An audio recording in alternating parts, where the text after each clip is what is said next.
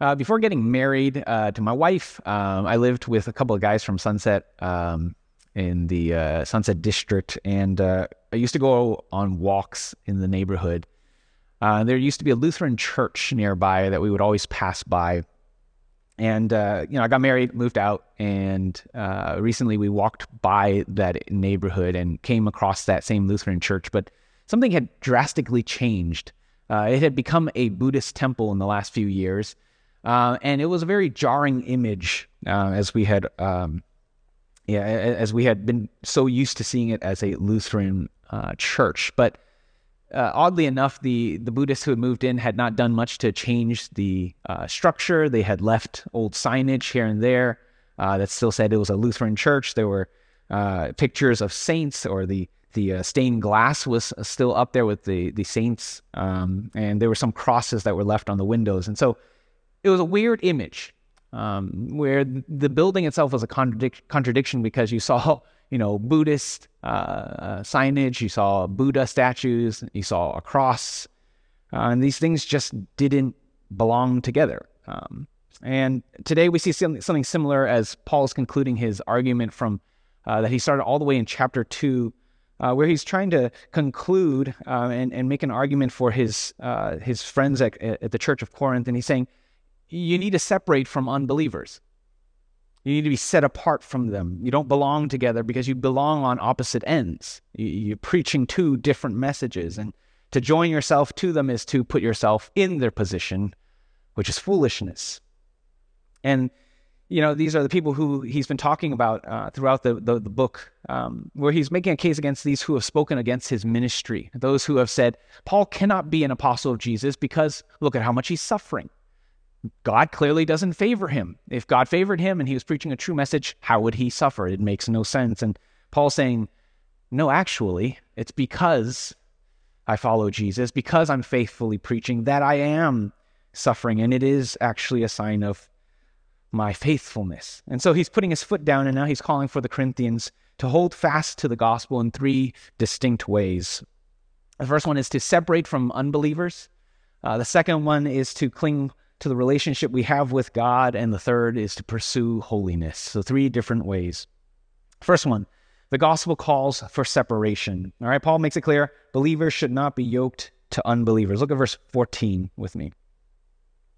Do not be unequally yoked with unbelievers. For what partnership has righteousness with law- lawlessness? Or what fellowship has light with darkness? What accord has Christ with Belial? Or what portion does a believer share with an unbeliever?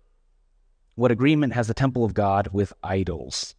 Uh, and immediately, for those of us who grew up in the church, this verse is very familiar, right? Every time a kid asks, Can I date a non believer? This is the verse that gets shoved in their face. Don't be unequally yoked with a non believer, right? And, and I, I, I, will be honest with you, I myself have used this verse many times. Uh, I'm going to be honest with you. That's not the context of this verse. Nothing up until chapter six talks about marriage or dating. That's not correct. Now, to be fair, there's biblical wisdom here, all right? And, and there's many other verses within the Bible, many other passages that talk about marriage uh, that gives us biblical wisdom to apply to the situation of dating a non believer or marrying a non believer. But this verse, in its correct context, has nothing to do with that. All right. Now, if you're in, you know, thinking about that, this is not, you know, proof that it's okay uh, to to pursue a non-believer. In fact, you know, if you want to talk about it, come and talk to us. We'd, we'd love to talk to you by, as to why uh, dating a non believer marrying a non believer is actually very detrimental to your faith. But that's besides the point, okay? That's not what Paul's talking about. And then there's another uh, way this verse is often used where Christians will say, well, this means I can't do business with a non believer, right? I can only support businesses like Chick fil A or In N Out because they have verses hidden on their utensils. And it's like, oh, now it's okay. That's also not it. All right? But what the context is telling us, and what Paul is telling us, is that he's calling out non believers within our churches, non believers who sit in our pews, right? Those who have been waging a war against him, who claim to be Christian, and yet have been telling others that Paul's ministry is a lie. That's what all these passages have been saying, and, and they've been slandering Paul against his apostleship. Later on uh, in the book, we we hear that these guys call themselves super apostles. I mean, that's a fantastic name. Uh, and they're like, we're preaching the true gospel. Paul's gospel is false. And Paul says, no, they preach a different kind of Jesus. They give you a different kind of message. And that's why he calls them unbelievers, right? He's not calling them names. He genuinely believes that they are not believers. They're not Christian. They preach a false gospel because they reject the gospel of Jesus that I have taught you, Corinthians. Therefore, Paul warns them do not be yoked to these unbelievers. And this idea of yoke is, is this wooden piece that would sit on the shoulders of two large animals, often oxen, who would plow a field uh, going in the same direction. Uh, and he's saying, and he's using that imagery, and he's saying, if you're yoked to another, you can't go in opposite directions. You're tied together. And so he's saying, don't be yoked to them, don't be allied to them. If you side with them, you will side with their theology, you will side with their false gospel. And you will, in other words, renounce your own salvation because you proclaim a different Jesus, not the Jesus of the Bible. And that's how seriously Paul takes this. And the, the examples he uses in his rhetorical questions give you a sense of how seriously he takes it, right? Righteousness versus lawlessness, light versus darkness, Christ versus Belial, that's another name of the devil. All right, what portion of a, of a believer versus a portion with a non believer? A temple of God versus idols. And he's saying, if you yoke yourself to any of these, you're essentially renouncing Christ. You need to separate from them. You guys are going in opposite directions. In other words, he's saying, remain with me, Paul is saying, because you are saying, if you remain with me, that the gospel I preach is true, that the Jesus I preach to is the true God. Cling to Christ. See, he's not worried about losing fans, he's not worried about losing friends, but he's worried that they will abandon the Jesus who has saved them. He's worried that they will abandon the gospel message that actually saved them in the first place. And so, things to consider for us. We have to be clear, first of all, what Paul is not teaching. Okay? First off, he's not teaching us, Christians, you are to avoid non Christians. That's very clear. This, this is not it. He, he's not telling us we need to avoid non Christians because some circles within the church have taken this to mean we cannot befriend the world. Right? And those of us who grew up in the 70s, the 80s, the 90s, we grew up in the Christian subculture where we were so turned off from the world that we decided to become insular, close our doors, and create our own world. And as a result, many of us have become impotent when it comes to carrying out the Great Commission. How are we to reach those whom we won't even be friends with? It makes no sense. You can't make disciples with people you, you won't even talk to. Right? So that's not what Paul is teaching. Right, and rather the, the, the church, the body of Christ, is supposed to be the place where non Christians find themselves welcomed in to learn here, to grow here, to explore here, and where they find themselves to be loved in our midst. All right, and second, this is not saying that anyone who disagrees with you theologically is now a heathen. I'll be very honest with you. None of us will reach heaven with the absolute correct theology. No one will. We're all trying to, lo- to know God. We're all trying to learn about God. Uh, if we're genuine Christians, we're trying our very best to honor God. But what naturally happens is we come away with different convictions and different conclusions. We saw that with Paul and Barnabas, two very faithful men who both loved Jesus genuinely, and yet they, they did not agree on certain things, and so they went their separate ways. That's why we have so many denominations within Christianity. We're all trying to honor God as best as we possibly can, but we are all limited in different ways. And so, those who disagree with you, as long as they have the gospel message of Jesus correct, that's your brother, that's your sister. What Paul is teaching, however, is that we cannot ally ourselves with false teachers who preach a false gospel within the church. Those are the ones we have to cut ourselves off with.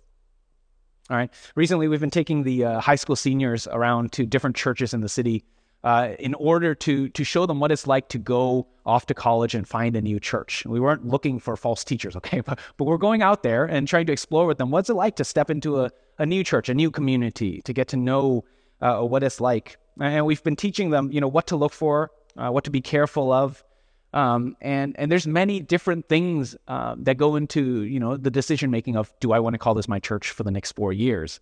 Uh, and as we've talked to the kids, it's been really interesting because, you know, there's different things they notice. There's different music styles, uh, different Bible versions that they use, um, different, I'm, I'm, learning this, different vibes.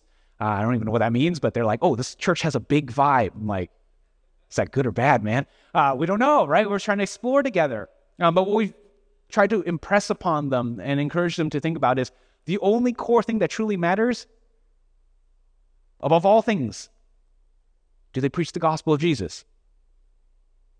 Do they actually preach Jesus as the message of salvation? Is, is that what is important most of all? Everything else is secondary. It's important, but it's not as important as if they preach the gospel or not. See, Paul is saying for Christians, we are not to be allied with any false teachers, anyone who preaches a contrary gospel. Right? It could be those who preach a legalistic message of judgment and condemnation that's devoid of grace. They might sing of grace, grace might be in their church title, right? But grace is lacking within the church. Jesus is mentioned, yes, but he's there to judge and condemn all who fail to meet his standards, which ironically are standards set by them, not by God. They emphasize the works of man over the grace of God, and heaven is a place ultimately for all those who have it put together. Or maybe it's on the other side, where they preach a liberal, progressive message that has ripped out the heart of the gospel, where the, the gospel has been replaced by some sort of moralistic New Age spiritualism, where Jesus is a friend, right? He's nice, but he's not necessary. The cross is scoffed at because it makes no sense. There's this is a place where Jesus' divinity is, is debated and his resurrection is debated, where God is just your friend and no longer a judge or a king. And heaven is a place for everyone because God in his right mind would never send anyone to hell. You see, if anyone claims that we need more than or less than Jesus to receive salvation, we are to cut ourselves off from them. And we make sure we, we don't remain, they don't remain in our churches because we cannot allow them to teach or preach this false gospel. And that's to say, if I come up here and preach a gospel contrary to the one in the Bible, you need to get me out of here. I don't belong on the pulpit. And Paul's clear these are not believers if they reject Christ. If they reject Christ, they are on the side of the devil. That is what he's arguing. And even more so for us today, in our interconnected age, we have it even harder. Why? Because in the age of the internet, we have a large pool of teachers and preachers uh, that is not confined by proximity any longer. We have the audiobook, the podcast preachers, the TikTok preachers, the YouTube preachers. We have a plethora of voices that are vying for our attention who claim to preach the Christian message, and yet we need to be careful that what they're preaching is actually what the Bible teaches. It doesn't matter how charismatic, how funny, how intellectual they are, because only one message saves, and that is the message of Jesus. Are we careful, my friends? Second, the gospel calls us to relationship with Jesus uh, or relationship to God. And Paul wants us to understand the gospel is ultimately a relational message. Look at verse 16, the second half. For we are the temple of the living God. As God said, I will make my dwelling among them and walk among them, and I will be their God, and they shall be my people. Therefore, go out from their midst be separate from them, says the Lord, and touch no unclean thing. Then I will welcome you, and I will be a father to you, and you shall be sons and daughters to me, says the Lord Almighty. All right, and so Paul here is quoting from the Old Testament, and he's saying, We are the temple of the living God because God has declared he will dwell with us, he will be with us. Uh, and, and, he starts there in verse 16 with these promises that are taken from Leviticus, taken from Exodus, right after the first Exodus, uh, where God is desi- declaring, My desire to be with you, Israel. I will be with you, I will dwell with you. Right? I saved you because I loved you and I brought you out of slavery so that I could live with you. And then he ends it in verse 18 with more promises from different parts of the Old Testament. We have 2 Samuel, we have Isaiah, Ezekiel, where God desires, uh, declares his desire to be intimate with his people. I will be your father, you will be my sons and my daughter. We will be part of one family. But very interestingly enough, in the middle of these two verses of 16 and 18, we have verse 17 where he gets the same charge to separate from all that is unclean. It's a very interesting setup, isn't it? See, I think Paul's uh, uh, um, use of these quotes is, is very deliberate in how he positions it.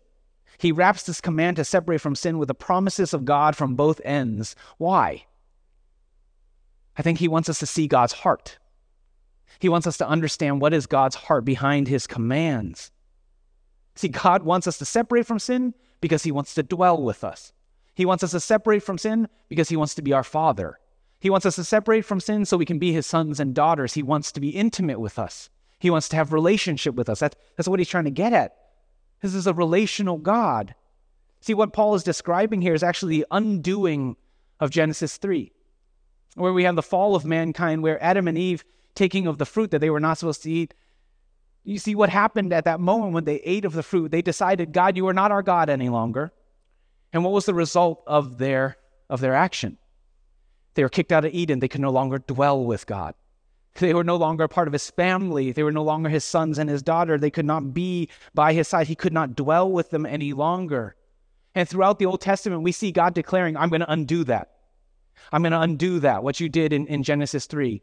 I'm going to undo it and bring you back to myself. And, and that's why he quotes these all from the Old Testament. Paul is trying to show us from the beginning, God has been working to undo the fall of mankind, to bring you back into relationship with him.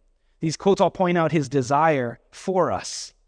And this is the driving force behind God's entire salvation plan. My friends, have you understood that to be true?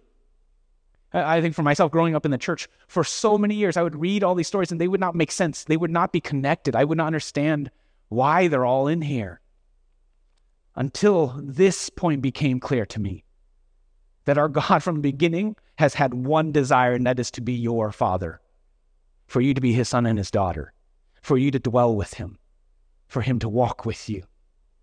And the amazing thing is, at the very end in Revelation, in the last book of the Bible, we see this scene Revelation 20, 21, verse 3. And I heard a loud voice from the throne saying, Behold, the dwelling place of God is with man. He will dwell with them, and they will be his people, and God himself will be with them as their God. And this, this is God speaking. There's no one else who sits on the throne. This is God saying, bookending the entire Bible, saying, From the beginning I had this, and at the end I will still have this desire, and I will carry it out to fruition. I will make you mine. I will make you mine, and I will dwell with you. What I decided I will do in the beginning, I will carry it out. I will dwell with you. I want to dwell with you. And in verse 7, he says this The one who conquers will have this heritage, and I will be his God, and he will be my son. Those who separate from sin, those who touch no unclean thing, they will be my child. In other words, I will carry out my plans and I will bring you back to myself through the spilled blood of my perfect Son, through his work of living perfectly and dying on the cross and rising again. And this is the gospel of Jesus that Paul has been preaching. And he's saying, guys, this is what you're throwing away if you cling to these false preachers and their false message. This is the message that saves. We must separate from them. Have you wondered why God gives us so many commands? Why He commands us to live a certain way? I mean, maybe you've come to church your entire life, you've heard all these rules, all these expectations that He has of us, and you wonder, what's, what's the deal, God? Why? Why do you keep giving us so many rules? Right? You have nothing better to do? Do you hate us? Are you looking to create more ways for me to trip up and mess up? See, Paul is trying to help us understand what is the heart of God? What drives him to do anything? And he's pointing it out here and he's saying it's love. He's a God who loves you and desires you to be with him. And we see that in the, in the name of his own son, Emmanuel. God with us. It's not just a title, it's literally God with us. And he was to be a sign of God's promises before and at the end. It's not just theology, but as a personal God who's saying, I want to be in relationship with you. I want to dwell with you. I want to live with you and have fellowship with you. And I mean, this, this gives color to our idea of heaven, doesn't it? I think as a kid, hearing about what heaven would be like, I'm gonna be honest with you, all I thought it was was uh, you know babies, naked babies floating around playing harps, and all of us just floating around. I don't know about the naked part, but we're all floating around in heaven, doing nothing. That in it, that's not it. That's not biblical at all. The biblical vision of heaven is God living with us, dwelling with us, walking with us, enjoying us, and us enjoying Him. That is incredible. That is our eternity. And this is a God who says, I want to make you my sons and daughter. We are not to be his slaves or his servant. We actually get to be his children. And we are to be his royal heirs to the throne who have been given an inheritance that we do not deserve in the slightest. Maybe you need to hear that today. Your God loves you.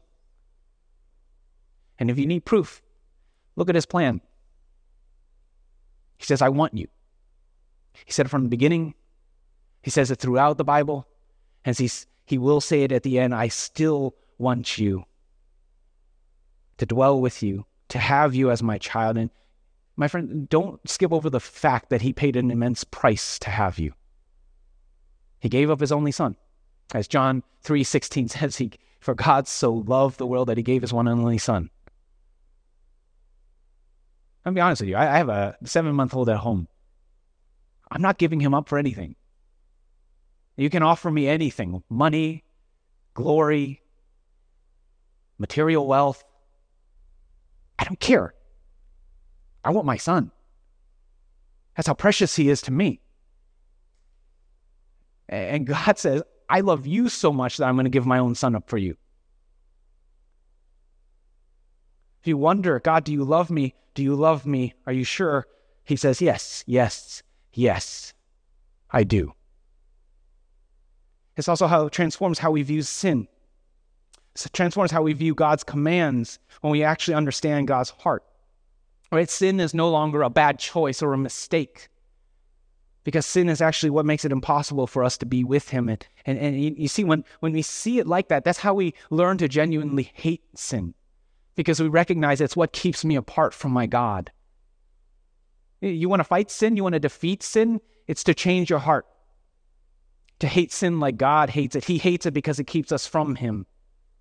It, and when we see God's command, we understand that it's no longer restricting or overbearing rules that He gives us, but rather that they are His proclaimed love for us, given to us to protect us. These rules are for our good and not against us. When we understand that, we begin to love His commands. We begin to proclaim how wonderful are your rules. That's why the longest chapter in the Bible is Psalm 119. It goes on and on and on. And if you read it, you're like, man, this is repetitive. And it's like, yeah, there's one idea God, your rules are great. As someone who understands finally, God, your rules are good for me. They declare your love for me. And ultimately, understanding God's heart actually causes us to marvel at Jesus. Right? We recognize that the chasm between us and God was so great, and there's nothing that we could ever do to cross that chasm. That's the whole point of the Mosaic Law. And maybe you hear the gospel and this is like the 30,000th time you heard it and you're like, ah, heard it before. God's love is the answer. Ah, oh, that's so cliche.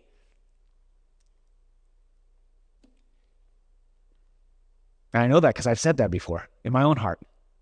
My friends, we can't take the gospel for granted. Maybe a helpful practice is this Imagine what would the reality be if you didn't have it. If God's answer was not the answer. If God's love was not the answer, rather. What would our reality be? The chasm would remain, and it would just remain. There would be no God who says, I love you enough to send my own son down to die for you so you can cross that. You would remain dead in your sins. There would be no but God. We would remain dead. We were dead in our sins and we are dead. And that's it. That's a conclusion. But thanks be to God that the, the gospel that Paul preached was this that, but thanks be to God that he did love us. He loved us, and he sent Christ down to die so that you and I could have his right to be with the Father. That's amazing. And so, this Jesus that Paul preached and calls us to hold fast to. This is the Jesus that we cannot throw aside. And this is actually what causes us to change and seek holiness. This is our, our last point. God calls us to holiness. See, Paul wraps up this argument with this call to pursue holy, holiness. Look at verse 1 of chapter 7. Since we have these promises, beloved, let us cleanse ourselves from every defilement of body and spirit, bringing holiness to completion in the fear of God. And so he says, since these promises are ours, beloved, right? He says, because of that, now let us cleanse ourselves. Let us act and respond to that. And so it's clear to, to see there that um, his motivation for holiness is because he has these promises. He already has them. And it's not because there's a sort of damnation or condemnation that he is acting. All right. It's not hanging over his head, but it's because he already has these promises in Christ that he is to pursue holiness. And then not only holiness in body or spirit, but body and spirit. It's all of us, it's all inclusive. Every part of us is to be separated from things that will defile us, not just the outside, but the inside as well. He's calling for genuine transformation from the internal that affects the external. It's not just one or the other. And he's saying this is how we grow in holiness. It brings it to completion. It's speaking of this progressive sanctification that naturally happens in believers. You know, that when we became believers, we did not magically become sinless. We didn't magically become uh, uh, uh, the perfect person. We don't stop struggling, but we are progressively transformed into the image of our God, like we read earlier. And Paul's motivation here is, is amazing. He says it's the fear of God. All right, right there, bringing it into completion in the fear of God. Now, it's important to recognize God, Paul's not preaching this this uh, legalistic God of judgment, right? Who who will condemn us when we fail to live up to his standards. That's contrary to what he's preaching. That's why he preached Jesus as the answer. But he also hasn't forgotten that God is the God who judges. He's a God who is a king. He is a God who created the universe. And it's important for him uh, that we have the proper fear of God. We were visiting one of the other churches where a preacher declared that God is our friend, which is absolutely true. He is our friend. But one of the kids noted afterwards God isn't just our friend, He's also king. That's true. Right? He's the one in, who, in front of whom all of us will kneel down in front of one day. You see, the proper fear of God actually pushes us towards holiness. We take it seriously because God takes it seriously. And it instills within us the proper reverence for God. We need to learn how to fear God. Several things to think through before we finish. First, do you desire holiness for yourself, in your body and in your spirit? Do you desire to cleanse yourself from everything that draws you away from God? And that means actually living differently, actually transforming yourself. That means, you know, whether it's pride, lust, greed, selfishness, whatever it is that you recognize as defilement within yourself, do you seek to cleanse yourself from these things? I mean, man, yesterday I, I took I went out to Chinatown. Bad choice. Uh, and and yeah, I, I don't spare you the details, but a, a meter maid guy like really came at me and my family real strong. So much so that there was this anger within me where I, I'm being honest with you, I wanted to fight that guy. As driving away, I was like, man, that was not Christ like at all. Like, I wanted to fight. I would definitely not win, but I wanted to fight. I recognize there was an anger within me. This is this unhealthiness. And I'm like, man, if I truly love God and I wanted to be holy, I would recognize that that can't remain in me. I got to toss that aside. I got to cast that out of me. I, I got to fight that. I can't just dislike these things and continue to cling to them and continue to live in the same way. If I'm the temple, if we are the temple of the living God, I got to look the part. Otherwise, I look like that, that, that church that now has Buddhist idols, Buddhist imagery all set up around it. That's a contradiction. It doesn't make any sense. Second, do you seek holiness because you think you need to earn the promises of God? Do you need do you feel like you need to earn the blessings of God? And do you live the same way, seek to live the same way because you feel like if you can succeed in these ways, you will receive his blessing. You will be loved and accepted by him if you do it correctly. And you live under this constant fear of failure because you think if I mess up, I'm going to lose it. I note very clearly how Paul writes there. He does not say, Let us cleanse ourselves of every defilement so that we may have these promises. What does the verse actually say? Since we have these promises, beloved, let us cleanse ourselves because we already have obtained the promises of God, the blessings of God, the, the, the truth that He seeks to have you as His own child because you already have it. Beloved, you are already loved by Him. Those things are already yours. Therefore, live differently. Therefore, fight. You, you can't lose it. You don't need to earn it because Christ has already earned it for you.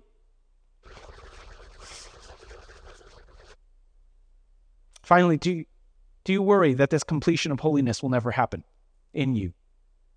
Maybe you you're like me, you struggle, you, you, have doubts at times, you, you backslide, you have moments of weakness, and you feel like this idea of completion is so bizarre because I see how broken I am still. I'm so weak, I'm powerless. My flesh is so weak. How will I ever come to that point? Here's the good news, my friends it's not primarily your work. Philippians 1, verse 6, a very familiar verse. And I am sure of this, that he who began a good work in you will bring it to completion at the day of Jesus Christ. That is Paul saying, God is the one working in you.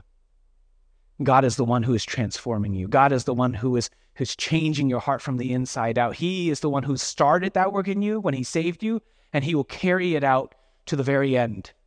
And one day, not because you're strong enough, you're good enough, but He is good enough, He is strong enough, He will transform you. He will finish that work in you so that you will not struggle any longer. You will not wrestle any longer. You will not have to deal with temptation any longer. You will not be weak any longer. You will be made radiant, glorious, and beautiful and pure. He will carry it out to completion in you one day. Is that the comfort you hold on to, the peace that you hold on to? as the God that we live with, as the God we will see face to face one day. And my friends, on that day when Jesus comes again, we, the living temple of God, will be able to dwell with him forever. Is that not a glorious future we get to look forward to? Let me pray for us.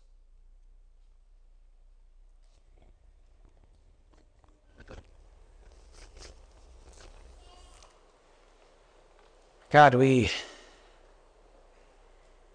we long for that day when we get to see you face to face, when the work in us will be carried out to completion by you. And we will be radiant and glorious and pure as your bride. When we will be holy like you. God, we thank you for loving us for wanting us, for seeking us out, and declaring from the beginning to the very end that you will make us your own. God, we do not deserve it, but we thank you that that is your character, that is who you are. And you will make us lovely. Thank you for being a gracious, loving God. I can't wait to see you. Praise you. Amen.